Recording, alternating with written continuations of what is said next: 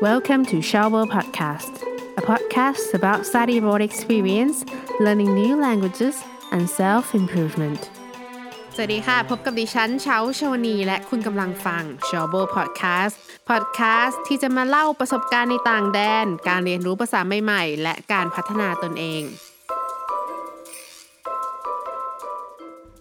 สวัสดีคุณผู้ฟังทุกท่านค่ะยินดีต้อนรับสู่ Shower Podcast นะคะสำหรับชวนอ่านหนังสือในสัปดาห์นี้นะคะ จะเป็นหนังสือที่เหมาะสำหรับคนที่อยากจัดบ้านให้เป็นระเบียบนะคะ เล่มนี้ค่ะจะเป็นหนังสือ How to ว่าจัดบ้านยังไง ไม่ให้มันกลับมารกอีกครั้งนะคะ คิดว่าคุณผู้ฟังบางท่านน่าจะเคยมีประสบการณ์ว่าจัดบ้านยังไงเนี่ยสุดท้ายบ้านก็รกเหมือนเดิมค่ะเชาก็มีประสบการณ์แบบนั้นเหมือนกันนะคะ เป็นเพราะว่าเรายังไม่รู้สเต็ปการจัดที่มันเป็นแบบว่าจัดแล้วโล่งเลยไม่กลับมารกค่ะ พูดเกินมาสักขนาดนี้นะคะ คุณผู้ฟังน่าจะพอเดาออกแล้วใช่ไหมคะว่า ต้องเป็นหนังสือที่เขียนโดยสตรีชาวญี่ปุ่นคนนี้แน่ๆ เจ้าของวลี Spark Joy นะคะใช่แล้วค่ะ หนังสือเล่มนี้นะคะมีชื่อว่าชีวิตดีขึ้นทุกๆด้าน ด้วยการจัดบ้านแค่ครั้งเดียวค่ะ เขียนโดยคุณมาริเอคอนโดนะคะ คุณผู้ฟังอาจจะเคยดูรายการ Tidying Up with Marie Kondo ใน Netflix มาแล้ว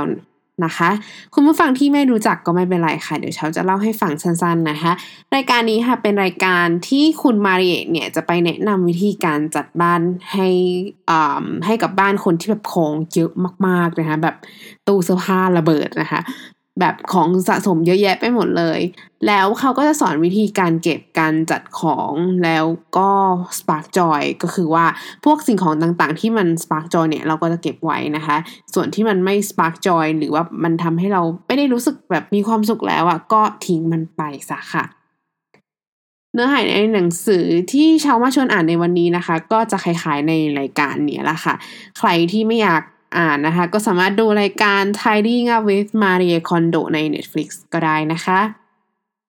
หนังสือเล่มนี้ค่ะ จะบอกวิธีการจัดของทุกอย่างเลยแม้กระทั่งการพับผ้านะคะ ในหนังสือบอกว่าปกติคนจัดบ้านเนี่ยเขาจะจัดกันเป็นห้องๆนะคะ แต่ว่าการจัดแบบนี้เนี่ยสุดท้ายมันก็จะกลับมารกเหมือนเดิมค่ะการจัดแบบคอนมารีนะคะคือเราจะจัดแบบเป็นหมวดหมู่ค่ะ เริ่มจากเสื้อผ้า หนังสือ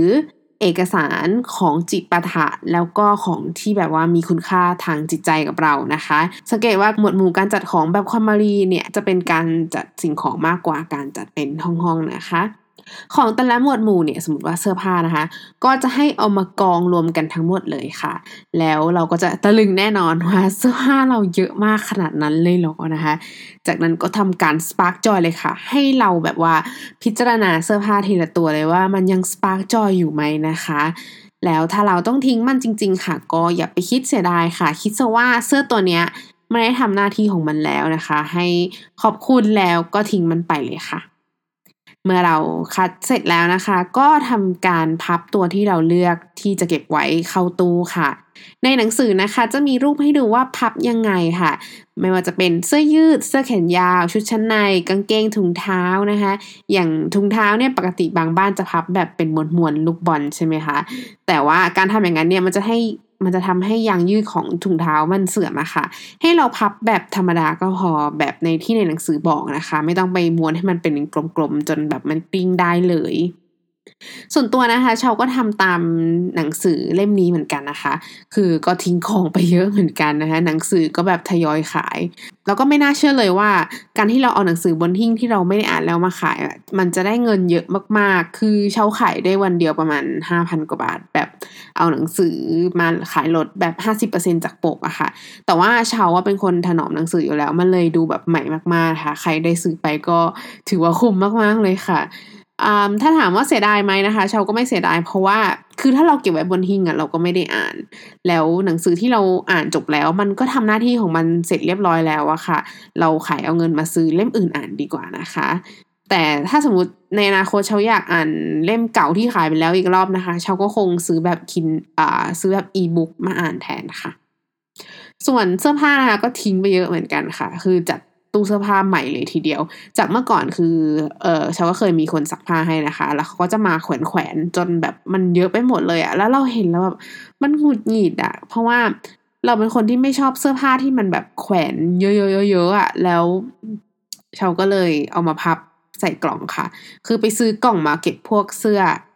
นะคะจริงๆในหนังสือบอกว่าเราใช้กล่องรองเท้าก็ได้เราไม่ต้องไปซื้อแต่ส่วนตัวเชาซื้อเป็นกล่องใหม่เลยค่ะ เพราะว่ากล่องรองเท้ามันแบบมันเล็กเกินไปนะคะ ตอนหลังก็กลายเป็นคนชอบพับภาพเลยค่ะ แล้วเชาก็เคยลงวิดีโอใน YouTube ด้วยนะคะเผื่อใครอยากเห็นว่าเชาเก็บเสื้อผ้ายังไงให้ดูเป็นระเบียบนะคะ ก็เผื่อใครอยากดูนะคะ ถ้าไม่อยากไม่เป็นไร ชื่อช่องว่าชาวาชาวานีนะคะ สะกดคล้ายๆชาวาโบแต่ว่าจะเป็นชาวะแล้วก็ ต่อด้วยชาวานี N W E อะค่ะ ก็หลังจากที่จัดตู้เสื้อผ้านะคะ ก็เนื้อที่ในตู้เสื้อผ้าก็เยอะขึ้นมากเลยค่ะ ส่วนเสื้อที่เราแขวนไว้ในตู้เราก็จะแบบแขวนแบบไล่สีนะคะ แล้วแบบไม้แขวนเสื้อก็ต้องเหมือนกันด้วยนะถ้าถามว่าชีวิตดีขึ้นทุกด้านไหมนะคะฉันว่ามันโล่งขึ้นมากกว่า คือพอเราเห็นโต๊ะทำงานโล่งๆ เราก็แบบอยากนั่งทำงาน เห็นตู้เสื้อผ้าที่แบบ เสื้อผ้าแขวนเป็นระเบียบเรียงกันสวยๆเนี่ยเราก็แบบอยากแต่งตัวสวยๆนะคะ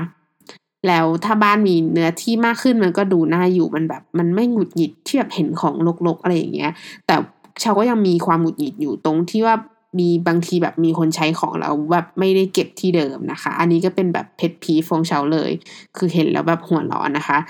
แล้วการที่จะเก็บบ้านแบบ แบบคอนมารีอะมันก็ลำบากตรงที่บางทีคนในบ้านเราอาจจะแบบเขาจะไม่กล้าทิ้งของกันอย่างคนรุ่นรุ่นก่อนเราอะนะคะคือคนสมัยก่อนอะเขาจะไม่ค่อยกล้าทิ้งของ คือนั่นก็เก็บนี่ก็เก็บคือเก็บไว้เป็นความทรงจำแล้วเราก็ไม่รู้จะทำยังไงค่ะ เราก็จัดการแค่พื้นที่ของตัวเองก็พอละกันค่ะ ก็มีประมาณนี้นะคะสำหรับหนังสือชีวิตดีขึ้นทุกๆ ด้านด้วยการจัดบ้านแค่ครั้งเดียว เขียนโดยคุณมาริเอคอนโดนะคะ หวังว่าหนังสือเล่มนี้จะทำให้ชีวิตคุณดีขึ้นทุกๆ ด้านนะคะ วันนี้ขอลาไปก่อนขอให้ทุกท่านมีวันที่ดี สวัสดีค่ะ